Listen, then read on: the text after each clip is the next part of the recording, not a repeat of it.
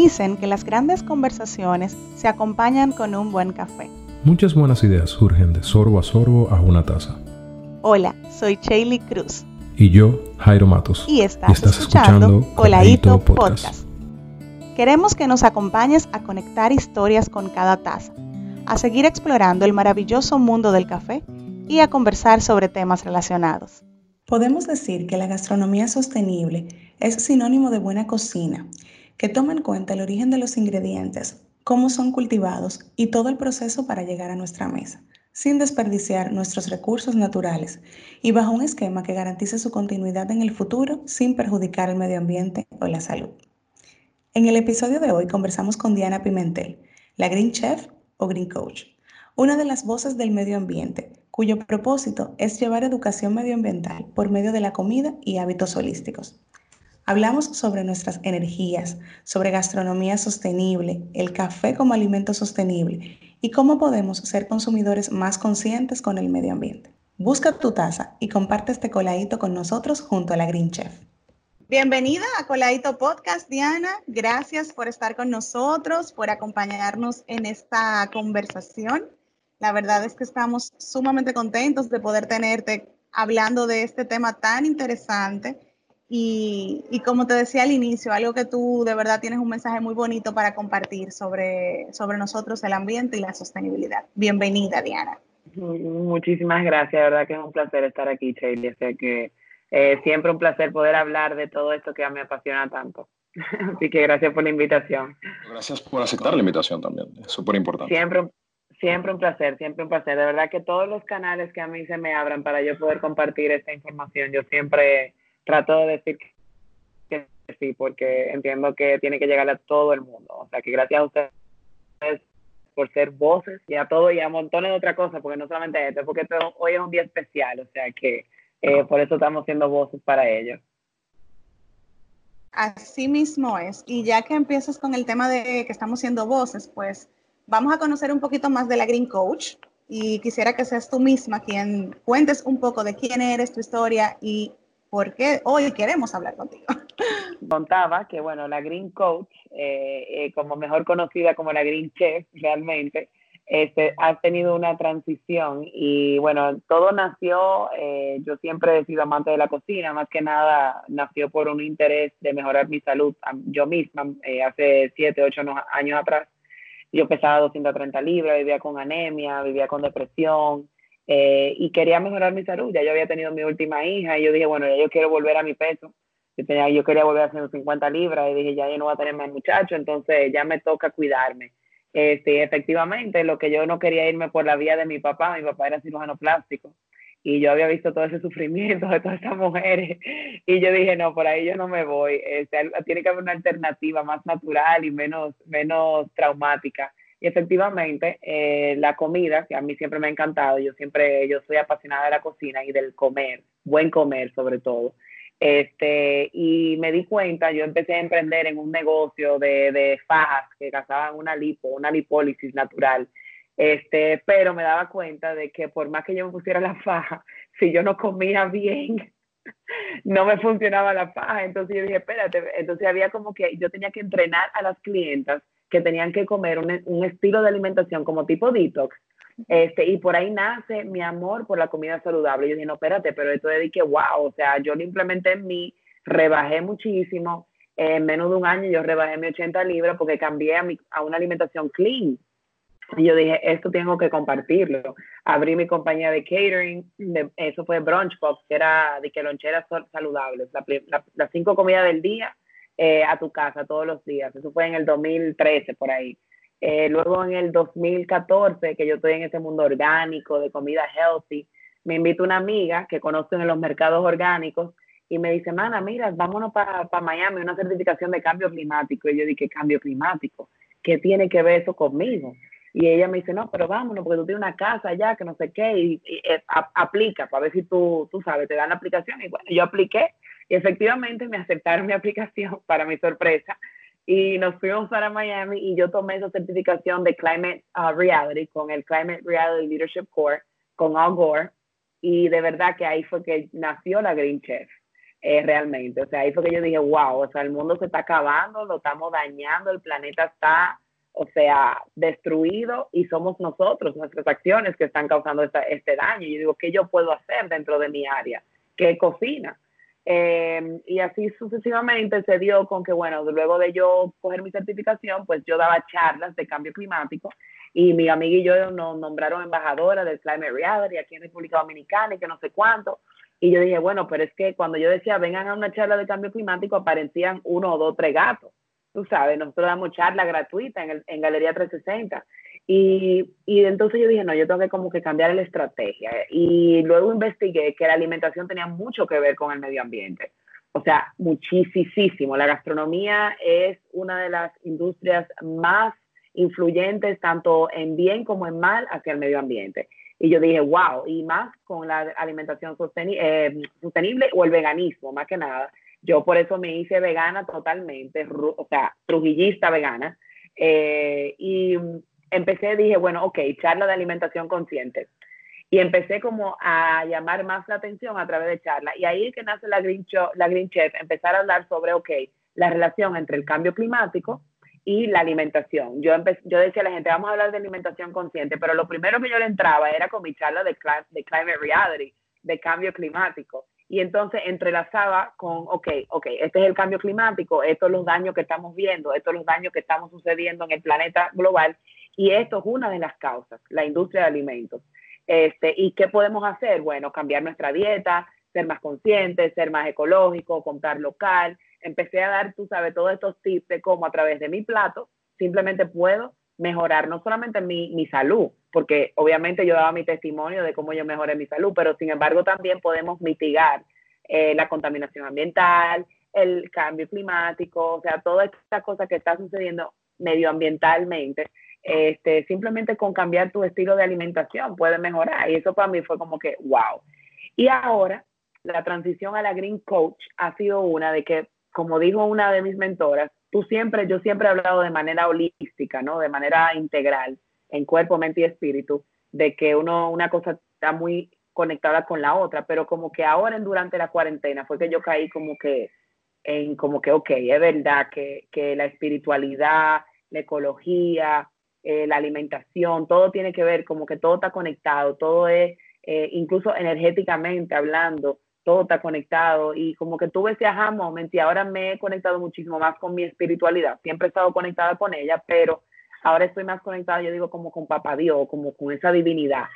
Y me siento que, que por eso he transicionado, ahora poder realmente ser una coach de vida, ¿no? Coach en, en, todos los, en todas las áreas, no solamente la alimentación, sino también tu, tu espiritualidad, tu crecimiento de amor propio, que tiene muchísimo que ver, como hablábamos esta mañana, de de todo eso, porque ¿por qué yo empecé esta transición desde el 2012? Bueno, porque yo decidí amarme, yo dije, no, espérate, o sea, yo quiero mejorar mi, mi salud, mi estilo de vida, yo decidí dedicarme a mí y amarme yo.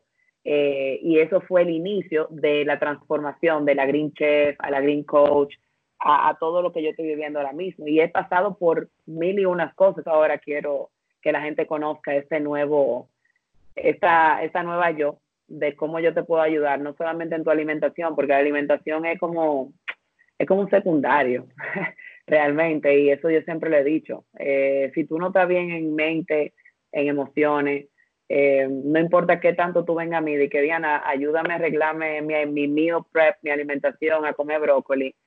Eh, si tú no estás bien emocionalmente, yo no te puedo ayudar. ¿Entiendes? Yo no te puedo ayudar. Tú tienes que arreglar eso emocionalmente que tú tienes, tú tienes que arreglar cualquier hábito, mal hábito que tú tengas, que eso no soy yo que te lo puedo mejorar, ese eres tú, que tienes que tener un compromiso y eso empieza otra vez con el amor propio. En mi opinión es que nuestro rol es, obviamente, cuidar de ella, o sea, somos supuestamente seres con raciocinio, ¿verdad? Con conciencia, eh, aquellos que, que, tenemos capacidad de innovación, capacidad de creatividad, capacidad de, de crear eh, y creo que estamos aquí en el planeta para vivir con ella en armonía, no destruirla. O sea, somos el único ser en el planeta que destruimos el planeta. O sea, no hay ningún ser viviente que crea basura ni destruye. Todo lo que crea vuelve y es como alimento o vuelve a la tierra de alguna forma u otra y la tierra se nutre de ella. Es como una, es como una, es una simbiosis perfecta, ¿verdad? Entre todos los, entre todo ser viviente. Y el único que es imperfecto dentro de esa perfección es el ser humano. ¿Cuál es el rol? Conchale, cuidar de ella, o sea, no destruirla, no, no.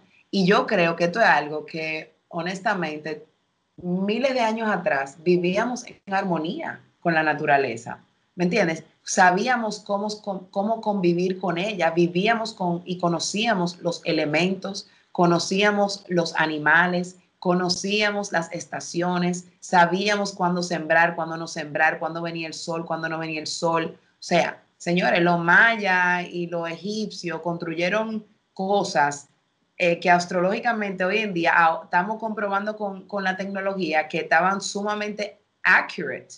Tú sabes, eh, entonces, ¿cómo, cómo porque estábamos conectados con otra cosa, con otra, algo mucho mayor que nosotros. Lo que pasa es que ahora hemos perdido esa conexión. Nos hemos desconectado tanto de la, de, de la de nuestra naturaleza, ¿verdad? Porque somos animales igualitos. Como decía Luz esta mañana, no somos, o sea, no somos más que un perro o que un squirrel o que una tortuga. Somos un ser viviente que necesita igualmente ese sustento de alimento diario, igual que cualquier otro animal. Sin eso no podemos vivir, ¿verdad? No somos todopoderosos. No podemos respirar bajo el agua. Todavía no lo hemos logrado. Entonces, eh, entonces, ¿para qué venimos? ¿Cuál es el, rol nuestro? Cuidar de ellos, así mismo como hizo el arco de Noel, recoger todos los pares de animales que hay por todos lados, eso es lo que nos toca, porque somos los seres con raciocinio, con, con, esa, con ese nivel de, lógica, ¿no? De, de, razonar, de sentido común, porque los animales obviamente no tienen mano y pie para poder construir una, una arca para nosotros poder ayudarlos. Este, sin embargo, están ahí dispuestos a sacrificar sus vidas por nosotros, porque no comemos la vaca, no comemos el puerco, no comemos cosas que, que no honramos ni respetamos ya hoy en día tampoco, que antes sí se hacía. ¿Me entiendes? Entonces hemos perdido ese respeto por la madre naturaleza. Anteriormente se respetaba la madre naturaleza, se honraba cada cosa, el fuego, el agua, el aire, la tierra, todo eso se honraba porque se entendía que no se podía vivir sin ella. Sin embargo, hoy en día no creemos seres superiores porque hemos explotado la tierra y estamos explotándola por ambición, por avaricia, por dinero, por algo que estamos viendo ahora mismo que no nos está curando, ¿verdad? Porque desde el presidente, desde el más rico hasta el más pobre le ha dado el corona. Usted no se ha salvado porque tiene dinero ni porque tiene posición. Entonces tú estás viendo y dándote cuenta realmente cuáles son las cosas que tú tienes que valorar. Y ahora mismo la situación del corona ha sido por el daño que nosotros le hemos hecho al planeta Tierra. Hemos invadido espacios que no tenemos que estar invadiendo. Hemos comido especies que no tenemos que estar comiendo. ¿Me entiende? Por escasez, porque hay una, una sobrepoblación y estamos buscando de dónde sustentarnos. Entonces, ese sustento, estamos invadiendo espacios que está obviamente exponiéndonos a cosas nuevas. Diana, eh, tú mencionabas que todo es un ciclo y nosotros no, básicamente no estamos cumpliendo el ciclo con la forma en que estamos viviendo. O sea, todos los animales lo cumplen y no dejan desechos, usan lo que necesitan, etc. ¿Cómo nosotros, a través de la alimentación, podemos cumplir esos ciclos? ¿Cómo podemos alimentarnos de una forma sostenible? La gastronomía sostenible tiene unos pilares por los cuales yo siempre le digo a la gente que, que pues deben, deben llevarse. La, la, la, primera es que utilicen alimentos ecológicos. Esto es alimentos obtenidos mediante la no utilización de productos químicos de zinc, o sea, eh, dígase eh, alimentos genéticamente modificados, alimentos que hayan sido eh, eh, producido con agricultura convencional, dígase con agroquímicos. Eh, también la reducción y reciclaje de los residuos. Por ejemplo, si yo cocino mucho en casa este, y tengo muchos residuos orgánicos, tratar de tener una, hacer composta. Y eso es fácil, o sea, literalmente con una cubeta, con una tapa, usted agarra y pone una capa de hoja seca, le pone una capa de orgánico, le pone una capa de tierra, una capa de hoja verde, y, y eso no le va a dar olor. Este, usted agarra y pica las hojas de guineo, por ejemplo, eh, lo, lo, lo, desperdicio del ajo, de la cebolla, lo ajíe, Y por ejemplo, todas las semillitas que te sobran de todos los pimenticos y todas las cositas que uno, que uno bota usualmente, todo eso tú puedes literalmente reproducirlo, tener un huertico en casa con par de maceteros. Señores, yo vi la gente de la huertica urbana con un par de cubetas tenían un montón de berenjenas sembradas ya naciéndoles y yo me enamoré, yo dije, Dios mío, yo cuando me mude ahora, en mi casa va a tener como 10 cubetas en una pared y esa cubeta va a andar llena de berenjena, tomatico, de todo, porque cuando yo vi eso en una cubeta, yo dije, wow, es increíble, o sea, de verdad que la naturaleza es resiliente. Y mi, y mi tía, mi madrina, el otro día me dijo, se me dio un ñame en una cubeta, porque hay mucha gente sembrando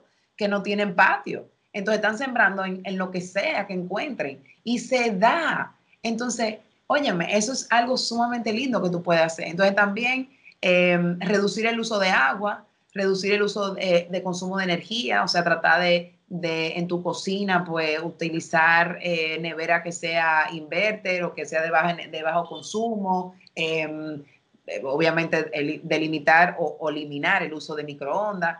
Este, puedes hacer, este, mm, como, eh, cuando vas al supermercado, obviamente siempre llevar tu bolsa reusable. Puedes también, si vas a pedir comida, eh, to take out, to go, por ejemplo, trata de primero pedir de un delivery que no sea con foam, ni con plástico, ni nada de eso. Y si es con plástico, que sea de esos plásticos que vienen con su tapa y que tú puedes reusar. Eh, por ejemplo, a veces comida china que uno pide, que viene con, su tapa, con el, la pata negra y la tapa de, cristal, eh, de, plástico, porque eso es algo que tú puedes reutilizarlo. O sea, lo ideal primero sería rechazar, que mucha gente entiende que reciclar es como que lo primero, no. Primero es rechazar, después que tú rechazas, entonces tú reusas o reutilizas aquello que tú no pudiste rechazar. Y entonces, si no pudiste reusarlo o reutilizarlo, entonces lo último es reciclar, porque tú vas a convertir ese producto en otro producto para que le des otra vida. Y ahí tú vas y terminas ese ciclo. O sea, terminas de cerrar el ciclo completo. Si usas aceite, por ejemplo, y tú no lo tires por el, por el lavamanos, o sea, agarra y, ponlo en, potes de galones y hay personas que reciclan el aceite para hacer jabones. ¿Me entiendes? Hay muchas formas de cerrar los ciclos, eh, por lo menos dentro de la gastronomía. Igualmente con la ropa, o sea, en, todo, en todas las áreas realmente hay formas de tu ser 100% ecológico. Señora, hay gente que vive totalmente 100% ecológico. Yo dije esta mañana, cuando estábamos en el Morning Mastery, que yo me sentía a veces un poquito hipócrita conmigo misma porque, bueno, en mi casa no son 100% ecológicos. Eh, como bien, no sé quién fue que lo dijo, que en casa de, Herrero, cuchillo de palo. Eh, no sé si fuiste sí, tú. en casa de Herrero, cuchillo de palo. No, no fui yo, pero sí eh, alguien mencionó esa frase. Y, ciertamente, tú me entiendes, eh, cada granito cuenta, o sea, cada acción cuenta eh, en todos los sentidos de la palabra. Yo también podemos, si ya somos gente que compramos, por ejemplo, muchísimo pote y tenemos muchísimo pote de plástico, bueno, tratemos de reutilizarlos, reciclarlos, eh, o, o, simplemente, por ejemplo, en mi caso, los potes plásticos, a veces algunos que lo que tienen tapa, yo los reciclo todito y lo uso para guardar cosas. E igualmente trato de siempre comprar cosas en envases de, eh, de cristal o envases de cartón. Pero hay cosas, obviamente, como el pan, por ejemplo. Siempre a comprarlo, como en el mercadito de Terra Verde, que viene en una funda de papel, pues te va a tocar coger tu pan en plástico. Entonces la gente dice, concho, le que todo viene en plástico. Sí, lamentablemente, la idea es tratar de reducir lo más posible y rechazar lo más posible y tratar de transicionar a una vida cero plástico. Eh, trata de siempre, eh, por ejemplo, ir al granel. Aquí, gracias a Dios, ya tenemos muchísimas opciones. Por ejemplo, está la tienda de cero de Copaola Tineo, está la tienda de la gente de cero plástico, que no me acuerdo, creo que se llama Isla, em, Isla Eco, eh, que ya tú puedes comprar al granel. Super Fresh también, tú puedes comprar el granel en algunos supermercados como Carrefour, El Bravo, te dejan, te permiten llevar tus propios envases al deli para que tú puedas comprar y no, no tengas que usar el foam o el plástico de envoltura. Entonces, hay muchas cosas que tú puedes hacer eh, para tratar de reducir tu huella eh, medioambiental. Este, y eso de nada más en el ámbito de la comida, también en el ámbito de, de, de, de belleza, del ámbito de, higiene, o sea, en todas las áreas se puede ser más eco. Ahora ya champú y rinse que vienen en tabletas, que no vienen en pote de, O sea, esas son cosas que yo quiero implementar en mi vida, que todavía no he llegado a implementarla completamente. yo tengo el cepillo de dientes, que si tengo mi kit eh, para no usar plástico de foam, por ejemplo, de tenedores, tengo mi kit de tenedor y cuchara y cuchillo, tengo mi, mi calimete, eh, ando con mi termo, este, ando con mi bolsa reusable, o sea, muchísimas cosas que uno puede hacer. Eh, esos son como unos tips ahí, la composta, que si el huerto, tratar de comprar local, ecológicos, em, no genéticamente modificado, que sea fresco, que sea estacional, eh, esos son como que los tips que yo más puedo recomendar eh, para llevar una gastronomía realmente ecológica y sostenible. O sea, lo ideal son eso. Yo me llevo por eso. Por, yo digo que son las cinco. Local, fresco, estacional, no genéticamente modificado y ecológico significa orgánico. Si tú te guías por ahí, no hay de perder. ¿Cómo tú entiendes que ha ido cambiando la mentalidad de la gente asociada a, a todo este tema tan interesante de la gastronomía sostenible? Uf, ha cambiado muchísimo. De verdad que, que yo también lo dije en el grupo de Morning Mastery. Cuando yo inicié en este camino en el 2012, señores, no había nadie que a mí me decían, ay, sí, sí, la green, ay, sí, la que come orgánico. Era una evangelización que ya Exacto, yo, evangelizaba. Yo era una loca, yo era una hippie, o sea, what? Y llega un momento que de verdad yo me sentía llegar a tabuli y me sentía como extremista. Em, pero ahora mismo me siento, o, me he sentido, porque ese es mi ego, eh, como que ya todo el mundo me copia, como que ya todo el mundo es green, ahora todo el mundo es verde, ahora es la... Y yo digo, conchole, pero y al final yo me digo a mí misma, óyeme, eso es lo que tú querías, que todo el mundo fuera vegan, que todo el mundo fuera green, que todo el mundo fuera ecológico y que eso es lo que predica todo el mundo ahora. O sea, que el que no predicaba eso y malo influencer ahora mismo, que nunca ha hablado de vaina green, ahora están súper enfocados en lo green. Entonces, realmente ha cambiado muchísimo del cielo a la tierra. O sea, aquí lo que antes no había, aquí no se encontraban productos orgánicos, ni artesanales, ni locales, eh, y ahora tú encuentras de todo. O sea, desde champú, desde crema, de todo, lápiz, labial, o sea, de todo, o sea, que ah, del cielo a la tierra, totalmente ha cambiado muchísimo, el nivel de conciencia se ha elevado muchísimo, ya hay montones de más mercados locales para tú comprar artesanal, local y ecológico, estacional, todo lo que yo mencioné, está Terra Verde, DBL Market, Mercado Orgánico, aquí estoy yo dando payola, eh, porque de verdad que eh, siempre lo he hecho, yo siempre soy persona que me válida, encanta. Válida la payola, es válida. Que hay gente que, es que me encanta que la gente sepa, que la gente cree que como que ser ecológico es caro, tú sabes, que es difícil, que no se puede, pero si tú tienes la intención y, y tú tienes los recursos y están ahí, porque vivimos en un país realmente bendecido, honestamente, a, a pesar de la política y de la corrupción y todo lo que tú quieras, eh, vivimos en un país bendecido, rico en agricultura, en gastronomía, que la gente si de verdad apoyara eh, lo local, óyeme, aquí no hubiese problema en, ningún sentido económico, porque que aquí esto tenemos de todo. Este país es, bueno, le dicen, por eso estoy yo aquí, el país de la maravilla. A mí me preguntan, ¿qué hago aquí? Eh, y yo le digo, oye, yo no sé, pero yo amo mi isla, por algo Dios me quiere aquí. Eh, aquí estoy, aquí lo tenemos todo. O sea, que, hablando un poquito más eh, ya de un tema específico y es como el, el café, que es nuestro tema favorito. en verdad, nosotros escuchamos mucho el tema sostenibilidad, hablamos mucho de, puede ser hasta una palabra que se ha vuelto tendencia o de moda, pero obviamente hay una parte de sostenibilidad que va más allá del cuidado con el medio ambiente y todo lo demás, y tiene que ver mucho con la persona y con, con esa sostenibilidad social y económica. O sea, el tema de, de, tener una industria que paguen salarios justos a quienes producen todo, todo, todo lo que nosotros consumimos, realmente es sostenibilidad. Y eh, eh, menciono, o sea, lo traigo a colación porque justamente eso, eso es algo que, en la industria cafetera, a nivel mundial y local también, eh, se ve mucho el tema de que tenemos los agricultores, por otro lado tenemos quienes comercializan los productos, etcétera. Y digamos que poco a poco también el, cambio climático y todo eso ha ido afectando eh, toda, toda esta cadena.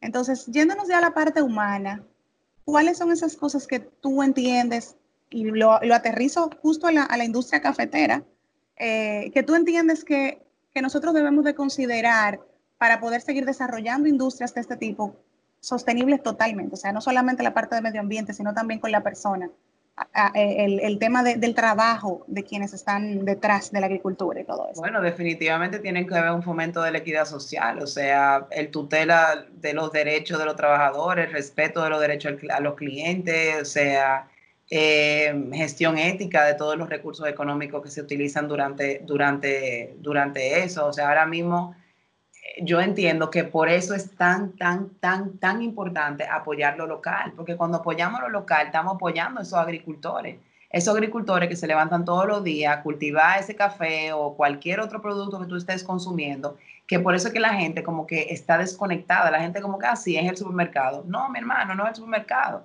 o sea, para que llegue al supermercado tiene que haber pasado por muchísimas manos previo a. Entonces, esas manos previo a son las que realmente tienen el valor en la cadena de esa alimentación. Eh, y tú no lo estás respetando porque tú quieres venir apoyado y que el mercado importado, porque supuestamente el café importado es mejor. Mentira. No, no es mejor. Y no lo digo, o sea, yo en estos días, orgullosamente digo que yo pruebo un café que, que está siendo cultivado en mi finca o y en la finca de mi primo, eh, que él, tú sabes, no lo, no lo, no lo vende así a, la gente, lo vende a Idubán, pero ya no procesado, pero él lo procesa para la familia. Y yo lo probé. Señores, yo me bebí ese café así, pero di que sin o sea, yo lo probé sin azúcar y fue espectacular. Yo dije, wow, qué cosa más rica. Y eso es cultivado aquí, allá arriba, en Constanza. Entonces, cuando tú haces eso, tú estás apoyando a la economía local, a la economía circular, para que ese dinero circule aquí y la economía y haya más trabajos, ¿ok? Entonces es muy importante apoyar a, la economía local para que haya ese fomento de la equidad social de los trabajadores. Este, es muy importante, porque a veces no, eh, como, se dice en español? We take, we take them for granted. Eh, los damos por sentados. Yo creo que sería la, la, palabra. Sí, sí, sí, la traducción sería más o menos así. Exacto, lo, lo, damos por sentado, o sea, no, no realmente valoramos eso. Y por eso también, en el caso del café, yo no sé mucho de la, de la producción del café, pero sí te puedo decir en la producción orgánica, eh, por qué realmente te sale un poquito más costoso. Señores, eh, si hubiese más demanda del consumo orgánico, ecológico, pues obviamente los precios bajan.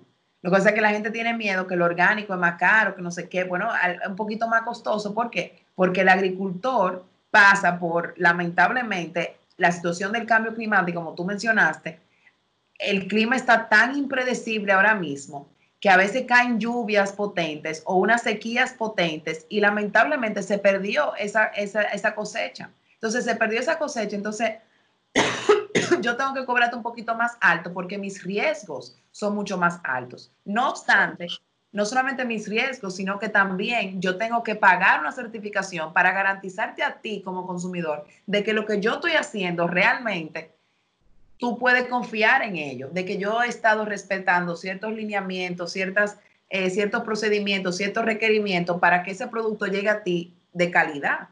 Entonces, y Edith, óyeme, el que me quiera decir a mí que no, un producto orgánico no sabe igual que el convencional.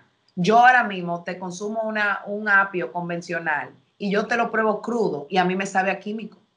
Totalmente me sabe a químico. O sea, un tomate igual, me sabe diferente. Un tomate de orgánico que yo cosecho me sabe dulce, me sabe a tomate. Yo no tengo que hacerle nada. Yo agarro y pongo eso al sartén con un poquito de albahaca, aceite de oliva, cebolla y ajo y, y ya. No tengo que echarle más nada.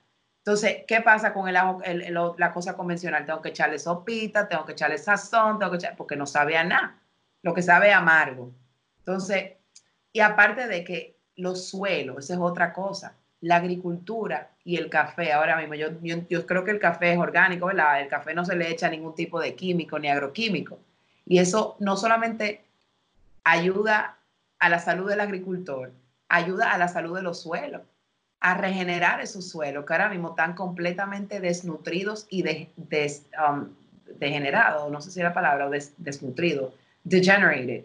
Eh, y, la agricultura fomenta esa recuperación de suelos que hemos perdido. Hoy en día, tú produces una, una espinaca, una taza de espinaca, equivale a, o sea, 66 tazas de pinaca ahora en el 2020 equivalen a una taza de pinaca en el 1945. O sea, una taza de pinaca en el tiempo de 1945, el valor nutricional era mucho más alto que hoy en día. Hoy en día, para yo obtener el valor nutricional de esa, de esa única taza, yo tengo que consumir 60 y pico de tazas de espinaca.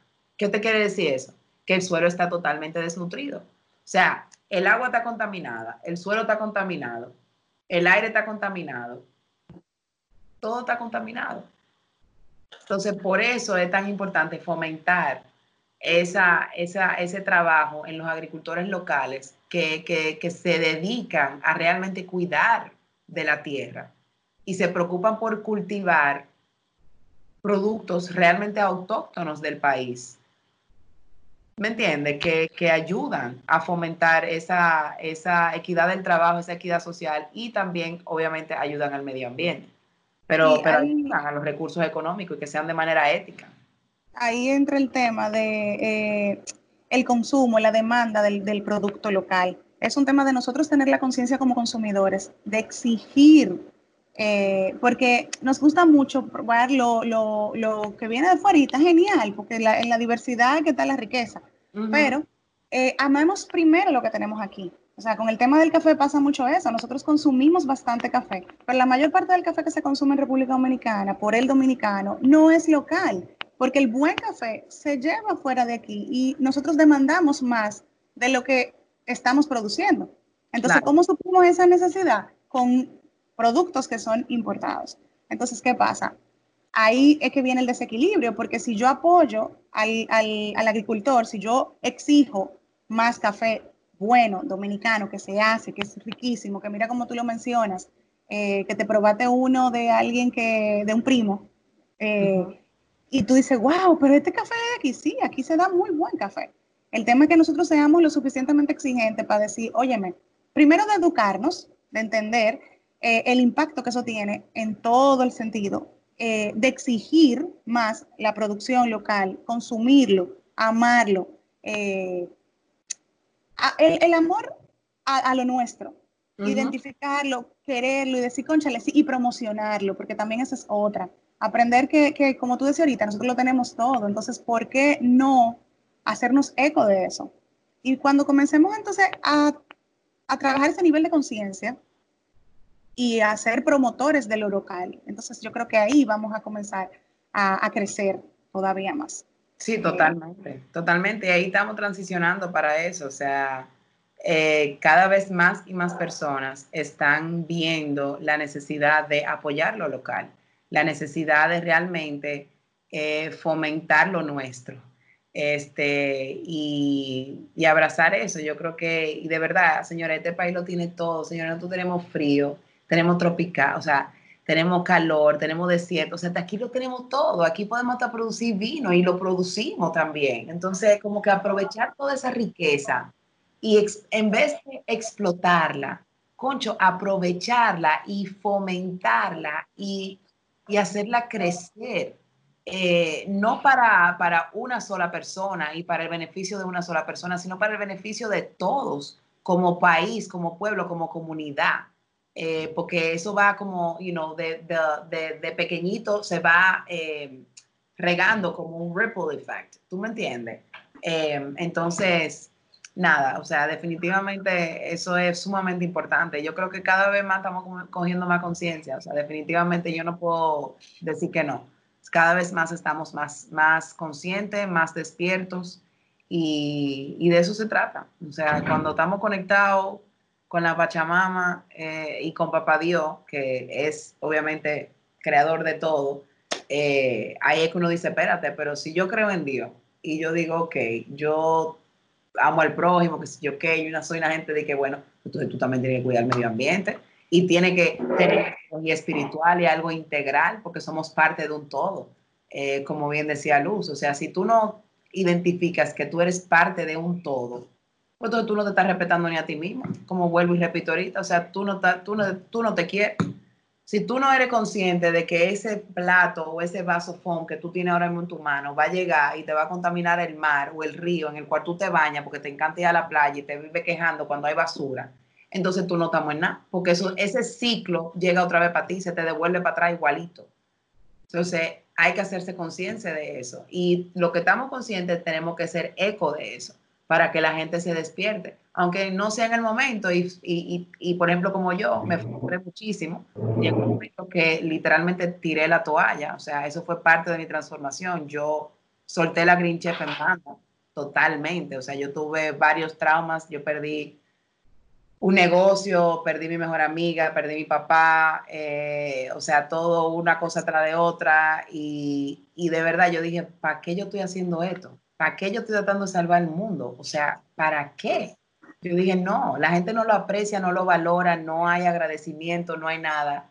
Y yo solté todo en banda y después, ahora es que yo estoy volviendo a, a conectarme conmigo y apreciar y decir, ¿sabes qué? No, yo lo tengo que hacer por mí, porque al final es por mí, por mis hijas y porque yo quiero estar tranquila conmigo misma, de que yo sí hice algo y traté de hacer algo, aunque bueno, quizá no, no salve el mundo, no salve el planeta, bueno, algo hice en mi entorno y algún cambio generé dentro de mi entorno, que me di cuenta que no es el mundo que yo tengo que cambiar, sino a mí misma y el entorno. Y cuando yo me cambio a mí misma, el entorno cambia por sí solo.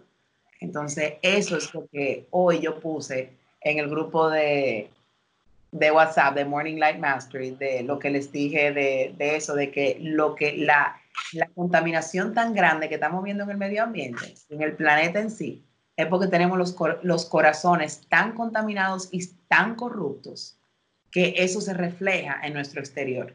Y eso es lo que estamos viviendo ahora mismo, la tercera guerra mundial. Toda la suciedad fea que uno tiene aquí adentro en el corazón, la estamos viendo expuesta allá afuera. Por eso estamos viviendo todo lo que estamos viviendo. La gente matándose entre sí, madres matando hijos, gente matándose por color todavía. El otro día me enteré que colgaron y quemaron un curandero porque predica que cura a través de las plantas y señores, eso es medicina natural. Eso no tiene que ver con brujería, ni tiene que ver con nada, pero todavía, todavía hay, hay personas en la sociedad que todavía estamos, coño, en la edad primitiva. O sea, entonces, Estamos, estamos elevando, hay una guerra entre, entre la luz y la oscuridad ahora mismo, yo creo.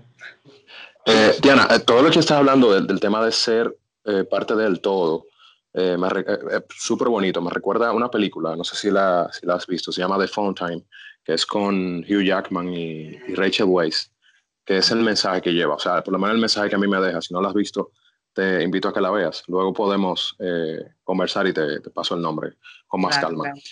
Eh, pero todo lo que hablaste antes de, de, la sostenibilidad, me recuerda una conversación que tenía con mi hermano que trabaja con, con, todo el tema ecológico, que hablábamos de que realmente el término de economía quizás lo estamos utilizando mal, porque supone que la economía es el, eh, el manejo eficiente de los recursos. Y ahora vivimos en, en un mundo, aunque obviamente la, la, mentalidad está cambiando, pero por muchos años hemos vivido en un mundo donde pasa lo que tú decías, desde la tierra se ha degenerado, de que una taza de espinacas eh, hace 60 años eh, equivale ahora a 66 espinacas.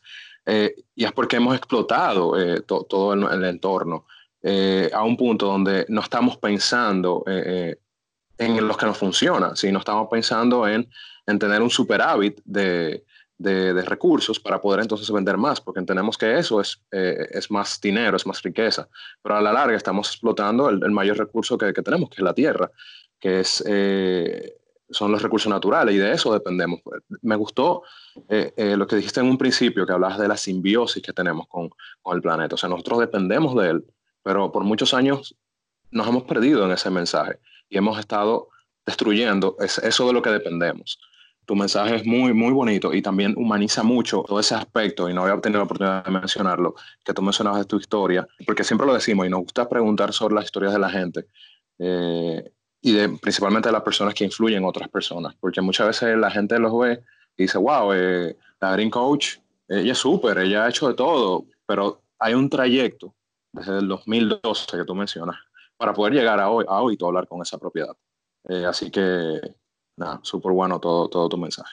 Eh, gracias, de verdad que, que ha sido, que ha sido, ha sido un, ha sido de verdad que cuesta arriba, eh, muy cuesta arriba. En este país ha sido muy cuesta arriba, este, la verdad, pero, pero se puede, sí, y, eso cuando, lo, cuando uno lo ve así, de que somos parte de un todo, tú como que lo aprecias más. O sea, eh, mil años atrás no, lo, no hicimos eso, porque hoy en día estamos haciendo cosas que, que nunca antes realmente se habían hecho en cuanto a la tecnología y la industrialización, como bien tú dijiste, la explotación de los recursos este, por, por riqueza. No sé si han visto la película de Avatar, por ejemplo. Claro, sí. Yo me considero, yo me considero un avatar azul. Sabe que después que te conocí, eh, la tengo otra vez en lista porque yo la vi cuando salió la película y obviamente, eh, ay, qué chula, que no sé qué, pero ahora la voy a ver con otro enfoque y, y, con otra, le voy a poner otra atención en realidad. Y por ahí lo tengo en lista para uno de estos días, así que prepárate cuando te diga, Diana, la vi, y esto fue lo que me quedó. Sí, sí, sí, véanla, véanla, porque de verdad es larguísima, pero de verdad, o sea, cuando tú entiendes eso de que tú eres parte de un todo y cuando tú entiendes también la parte de la energía, como bien eh, yo le comenté, de que cuando vemos el, el, mundo desde el punto de vista de que somos energía y que todo es energía, eh, cuando ellos se conectan con los animales, la forma en la cual ellos se conectan con los animales, la forma en la cual ellos hacen el ritual de meditación y hacen y se conectan con la tierra. Yo tuve realmente, que eso es otro tema que eventualmente también quiero hablarlo cuando abra mi podcast eh, de Green Light Consciousness eh, sobre plantas medicinales, psicodélicos, este, experiencias de energía, de sanación energética y todo ese tipo de cosas, porque yo también he tenido ese tipo de, vamos a decir, viajes eh, y han sido maravillosos. Me han también ayudado a sanar muchísimo. Eh, y la persona que hizo la película particularmente tuvo una experiencia eh, con plantas medicinales y por eso pudo hacer esa película con esa descripción tan detallada de cómo realmente somos parte de ese todo y cómo hay una simbiosis literal y el ser humano no es que seamos superior a esa naturaleza, sino que tenemos esa conciencia para protegerla y cuidar de ella, ¿verdad?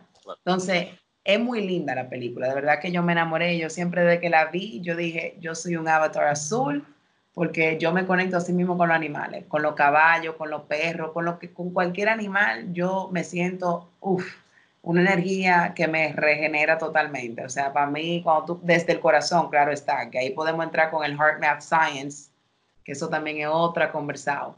Eh, Ese otro tema, largo y tendido también, buenísimo.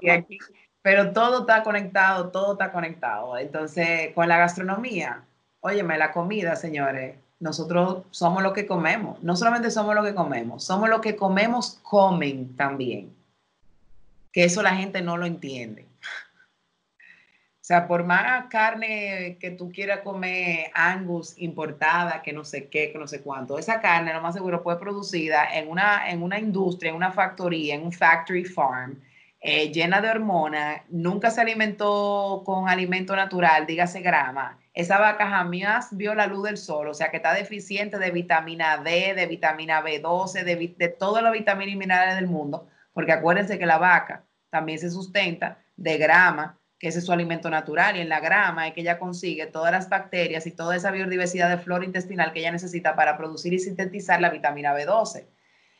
Entonces, es como complejo el tema, tú sabes, el animal también tiene que eh, alimentarse de una manera natural para que tú realmente obtengas esos nutrientes de valor para ti.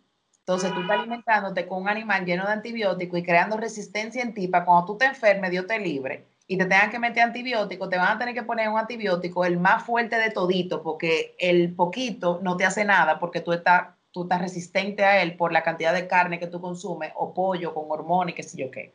Entonces, esa es la importancia de saber y conocer conscientemente y con responsabilidad escoger lo que tú estás comiendo.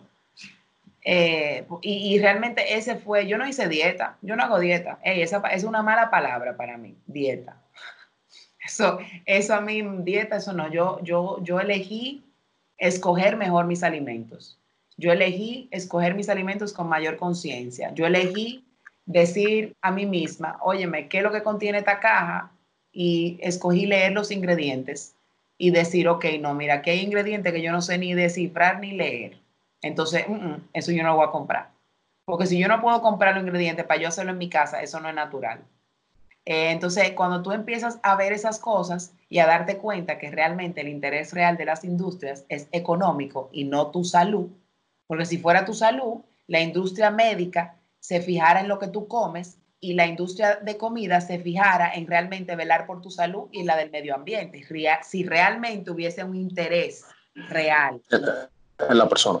En la persona, cuando no lo hay. Entonces, por eso también es tan importante apoyar lo local de personas que realmente se están, están apoyando no solamente a la sostenibilidad planetaria, sino que también se están preocupando porque ese producto sea bueno para el comensal. Yo como chef jamás, o sea, yo no puedo darte un plato que yo sé que te va a tapar las arterias. Yo no puedo darte un plato que yo sé que te estoy envenenando. O sea, conscientemente yo no puedo. Es como que, no, yo te estoy matando. Yo tengo que darte, yo como chef tengo que buscar alternativas donde yo te realmente te voy a dar un plato súper sabroso y delicioso, pero a la misma vez súper sano, saludable y sostenible y ecológico para ti y para tu entorno como chef. Entonces, por eso es que yo digo que los chefs mucho no tenemos tanto, tenemos como que la mano del el cliente, o sea, tenemos la vida en las manos. Por eso es que yo creo que ahora los chefs se han vuelto celebrity. Porque, óyeme, tenemos la vida del comensal, o sea, tenemos la salud del comensal en nuestras manos y también tenemos la salud del planeta. Porque como chef, nosotros estamos velando por la salud del suelo. Porque si nosotros no vamos y realmente nos preocupamos por, por, no ir al supermercado, no. Si yo quiero ser un buen chef, yo voy a ir al mejor agricultor del pimiento morrón, al mejor agricultor de esa batata, de ese pimiento, de ese café, de ese qué sé yo qué, porque yo quiero dar el mejor producto de calidad en mi restaurante, porque que eso es lo que va a sostener mi cliente. Ese sabor bueno, sabroso, fresco, estacional, esos valores agregados que tú le estás dando a tu restaurante donde sea, eso es lo que el cliente va a valorar. ¿Me entiendes? No que tú le estés dando un plato ahí, bla, ya eso no va. Tú tienes que crear experiencias culinarias donde tú realmente tú, tú le estés dando salud y bienestar al, al, al, al comensal. Y por eso estamos viendo tanta gente ahora haciendo o following lo que le llamamos la cocina consciente que es una cocina responsable, es una cocina que se preocupa de que todo sea eh, de producción local, de calidad, con productos conchole autóctonos, se preocupan de conocer al, agricultor y fomentar esa relación agricultor, eh, o restaurateur y chef eh, y agricultor para fomentar esa equidad social en la agricultura y esa economía dentro de la agricultura. O sea que es muy lindo. La gastronomía de verdad que es un... Es un, un mundo un poco amplio y bonito, verdad. Sí, sí, y por algo Papá Dios me puso a nacer el, justo el día después de la gastronomía sostenible, o sea, dime tú, para que yo hablara de ella. Ah, pero esto, esto, esto es algo más interesante todavía. Sí, el 19 o estamos celebrando tu cumpleaños también. El 19 de junio yo cumplo años, o sea que el 18 de junio, Papá Dios digo, no, vamos a poner a hablar de gastronomía y a cuidar el medio ambiente a través de la gastronomía. Y es que, dime tú, ¿qué es lo que hacemos la gente todos los días? Comer. Y así como tú mencionas el tema de qué es lo que hacemos todos los días, que es comer. Ahorita tú hablabas de, no puedo, no puedo mandarte a comer brócoli porque todavía falta algo dentro. Chévere, ya tenemos la conciencia, ya sabemos. Eh, entonces, ¿cómo comenzamos a ingerir alimentos de una forma eh, saludable. Sobre todo estos alimentos del día a día, como es el café, por ejemplo. Hay mucho debate de que si es saludable X cantidad de consumo, que si sí, que si no, que si se puede, que si no se puede. Entonces, desde tu perspectiva, cuéntanos un poquito, danos unos cuantos tips de cómo. Aparte que ya, ya, escuchamos que ya se bebe su cafecito, entonces. Sí, ah, no, claro. el café no es, no es malo, señores, o sea, para nada. Yo no digo que el café sea malo. Todo en exceso hace daño. Ahora bien, una persona que dependa del café para su funcionamiento en su día a día, ya ahí sí yo pues no estoy de acuerdo. ¿Me entiende? Para mí yo no, yo no dependo del funcionamiento, o sea, mi funcionamiento día a día de mi energía no depende de yo darme un cafecito en la mañana. Y eso la gente lo ve como algo normal. Y eso realmente es una adicción. ¿Entiendes? Entonces, ahí es que yo siempre invito a la gente y digo, mira, tú tienes esa adicción es por otra necesidad, por otra deficiencia vitamínica, mineral, eh, toxicidad X o Y. Eh, porque yo sé y sé, conozco personas que me dicen, no, es que yo no puedo dejar mi cafecito, que así que bueno, I'm sorry, vamos a tener que hacer un detox por los primeros siete días y tú vas a tener que dejar tu café, porque eso es, eso es parte de. Y después, al tercero o cuatro días, tan desesperado, y ya después me dicen, ah, mira, ya no estoy, o sea, ya no estoy necesitando e, ese craving de café. O sea, que no es que el café sea malo ni bueno, sino que en extremo eh, no, no, no, hace, no hace bien. Ahora bien, un café bueno, orgánico, eh, también tiene muchísimos beneficios. Lo que hay que saber realmente cuál es un café bueno, porque a veces ahora mismo eh, muchos no sabemos identificar realmente lo que es un buen café. Pensamos que un buen café es el café quemado, ¿verdad? De la greca eh, que ya tiene un par de tiempo ahí chillando, eh, y ese café Santo Domingo súper, súper, súper negro, o, o, el extremo súper, súper, súper clarito, y eso no es café, mi hermano. Y tampoco es café si usted lo baña con 3 y 4 cucharadas de azúcar. Eso es azúcar con café. El café tiene su sabor propio y cada uno tiene su aroma y su sabor. Y eso se saborea y se aprecia. Yo, por ejemplo, me bebo el café sin azúcar, pero eso fue eso fue también una adquisición de paladar, porque ¿cómo yo hice eso? Yo fui eliminando el azúcar en mi vida y fui apreciando y fui desarrollando mi paladar para apreciar los sabores de cada alimento. Y eso tú no lo puedes hacer hasta que tú no hagas una desintoxicación. O sea, tú no vas a poder realmente palpar los sabores si tu lengua está saturada de sabores que tú o sea, si tú comes alto en sal, alto en sopita o que yo qué, o tan tóxico, o sea, tú no vas a realmente saborear eso. Entonces el café es un sabor adquirido, es como el vino.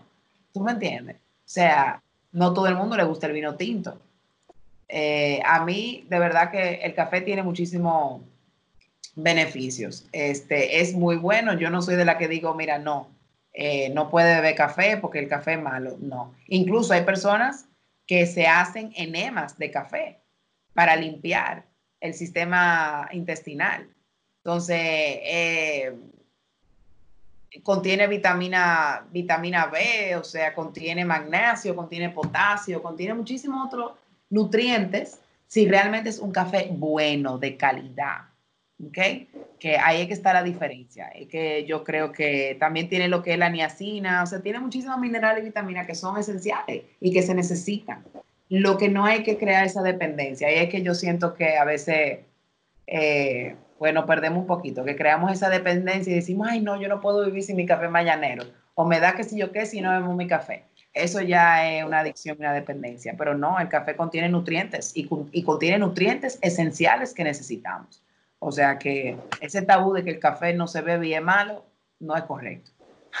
Eh, ¿Alguna lectura o libro que tú recomiendes eh, para iniciarnos, o sea, para alguien que se esté iniciando más en el ámbito de la eh, gastronomía sostenible? Mira, realmente hay un libro que yo digo que lo escribieron para mí, que se llama Food Fix de Dr. Hyman. Y literalmente él habla como simplemente a través de mejorar el sistema de alimentación, el sistema alimentario actual, podemos mejorar el planeta en, uf, pues bueno, en, un montón de, formas. También les recomiendo Sustainable, que es un documental muy bueno. Eh, y les recomiendo mi curso, claro está, de dieta sostenible también, eh, de cómo podemos apoyar una alimentación eh, sostenible. Libros así particulares, ¿qué otro libro? ¿Qué otro libro? Eh, que imagínate, yo he leído tanto, eh, más que nada documentales, Cowspiracy también es un muy buen documental, eh, The Need to Grow, la necesidad de cultivar, también es un documental buenísimo que te habla sobre la importancia de los suelos y cómo la agricultura realmente es la que va a salvarnos del cambio climático, porque la gente cree que no, pero el mayor cap eh, captador de, emisiones de gases de efecto invernadero es un suelo saludable. Lo que pasa es que en un suelo desnutrido, eh, donde no hay biodiversidad, donde no hay vida, entonces no hay organismos que capten esas emisiones de gases de efecto invernadero. Por ende, se pierden y obviamente van a nuestra atmósfera. eh, y causan lo que es el calentamiento global. Y por eso la necesidad de cultivar y, regenerar nuestros suelos con la agricultura y fomentar la agricultura. Entonces, ese documental es, es genial, lo recomiendo muchísimo. Se llama The Need to Grow. Eh, a ver qué otro así. Em, que me recuerde Healing, también es uno muy bueno. Libros, está The Raw Food, está Chris Carr de The Crazy Sexy Diet, que también te habla de medio ambiente, o sea, muchísimo la dieta alcalina. Hay, hay montones de libros que muchos de ellos te empiezan por esa línea. Eh, yo creo que todo chef consciente sabe que su alimento, el mejor alimento proviene de una tierra sana. Y si esa tierra no está sana, entonces ese alimento no realmente no va a ser un alimento sabroso. Y, mira, y yo recientemente tuve una clienta que es chef y, me contra, o sea, contrató mi servicio de sesiones, no ni siquiera para la parte de alimentación, era más para la parte de, espiritualidad y, propósito. Y, y, de verdad escucharla hablar sobre cómo ella disfrutaba o disfruta el hecho de ir al mercado y conectar con los agricultores y ver la comida y cómo se fue producida y como que, óyeme, eso es una persona apasionada del alimento, que realmente ve y respeta el alimento y lo honra y dice, conchole, no, esto no es nada más ir al supermercado, esto, es, esto, esto viene de un señor que se agachó, sacó la papa, sacó la cebolla, el ajo y toda esta vaina y se metió y se embarró, se ensució para poder ponerme esto aquí en este camión. Y entonces este camión llegó y me lo trajo aquí, me lo limpió, me lo lavó y pasó por aquí, entonces aquí me lo empacaron y entonces llegó a mis manos. Entonces cuando tú empiezas a ver esa cadena, tú dices, conchole, hay que respetar y honrar y agradecer esa cadena. Eh, y eso, de eso se trata la gastronomía sostenible. También de, que todo esto que yo me estoy consumiendo ahora mismo, yo le voy a dejar a mis futuras generaciones, porque de eso se trata la sostenibilidad. No es tú acaparar con todo y no dejar nada para las personas que vienen detrás de ti. Sin embargo, ya hoy en día estamos utilizando más del 30 y el 40% de los recursos naturales de nuestras futuras generaciones. O sea, le estoy robando a mis hijas su sustento. Eso no está bien. Y por eso que estamos como estamos ahora mismo, lamentablemente, porque el ser humano se ha perdido. Ha perdido, perdido totalmente la importancia y el valor del el planeta. Vamos a terminar como Wally. Wow, wow. Bueno, igual, igual a mí me encanta, es excelente película, bro. Muy buena película. Sí, es muy Pero yo creo que también... Es, bonita, pero refleja, refleja una realidad. O sea, hacia, hacia allá donde vamos realmente. Si seguimos como eh, eh, este camino que, depredador que llevamos ahora mismo. Así mismo. Yo creo que también al final eh, podemos ser un poquito optimistas y entender que sí, que en verdad hemos hecho mucho daño. Eso obviamente no se discute. Pero también, por un lado, ya estamos adquiriendo más conciencia. Entonces, al final es un trabajo que va a requerir mucho esfuerzo, va a, ser, va, a tomar un tiempito más, pero yo creo que si, si todos nos ponemos eh, en una, que era parte de lo que hablábamos esta mañana, Diana, eh, si al final todos eh, enfocamos nuestras energías en lo mismo, pues entonces sí lo vamos a poder lograr y vamos a poder cuidar nuestro planeta y vamos a poder ser eh, consumidores más conscientes y, bueno, al final tener un mundo más bonito para vivir. Totalmente, totalmente. Por eso es que tenemos que unirnos en una misma intención, ¿verdad? Y tratar de, seguir impactando dentro de nuestro mismo círculo de una manera positiva y eso se va a ir expandiendo poco a poco y vamos a ir tocando más y más y la, la semillita se va a ir sembrando y claro, y va creciendo exponencialmente, pero es un proceso. Yo llevo 7, 8 años, hay personas que llevan 10, 12, 20, 15 años y ahora que están viendo los frutos de que realmente la gente finalmente, porque el ser humano aprende a tablazo, pues somos masoquistas, eh, ya estamos diciendo, oh my God, we have to literally do something, porque si no, todo vamos a perecer, porque yo digo que somos una especie como cualquier otra, señores. No es el planeta Tierra que necesita salvación, el planeta Tierra tiene millones, millones, trillones de años sobreviviendo y siendo resiliente. Quien tiene que sobrevivir y, y thrive ¿verdad? En, en, este planeta es el ser humano, es una especie, somos un mamífero como cualquier otra. Tenemos que adaptarnos, tenemos que ser resilientes a toda esta cosa nueva que vamos a ver. Calores más intensos, frío más intenso, huracanes más intensos, sequía más intensa, eh, eh, inundaciones más intensas, lluvia más intensa, pestes más intensas. Gracias a Dios tenemos la tecnología que tenemos y en base a esa tecnología podemos innovar como seres capaces de innovación y utilizar eso a nuestro beneficio y crecer como hemos estado creciendo. Pero todo con esa intención, como bien tú dijiste, cuando conectamos intención a ese crecimiento, podemos lograrlo, porque de eso se trata, elevar la conciencia, elevar nuestra misma energía para seguir elevando todo lo que está alrededor de nosotros. Bueno, yo creo que mejor de ahí, elevar nuestra energía para seguir elevando todo lo que tenemos alrededor de nosotros. Ese cierre está espectacular y, y yo creo que con esto resumimos bastante todo lo que hablamos hoy aquí de gastronomía sostenible y, y demás.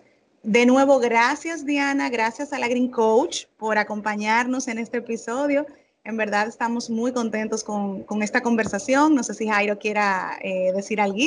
No, igual, a mí, a mí estos temas me encantan. Incluso le, le, decía a Diana que si no había visto una película... Por eso le di la palabra. Que, si no había visto una película que se llamaba The Time, que me parece que da el mismo mensaje de que somos parte de un todo, que, que la viera, porque el mensaje es muy parecido al de Avatar.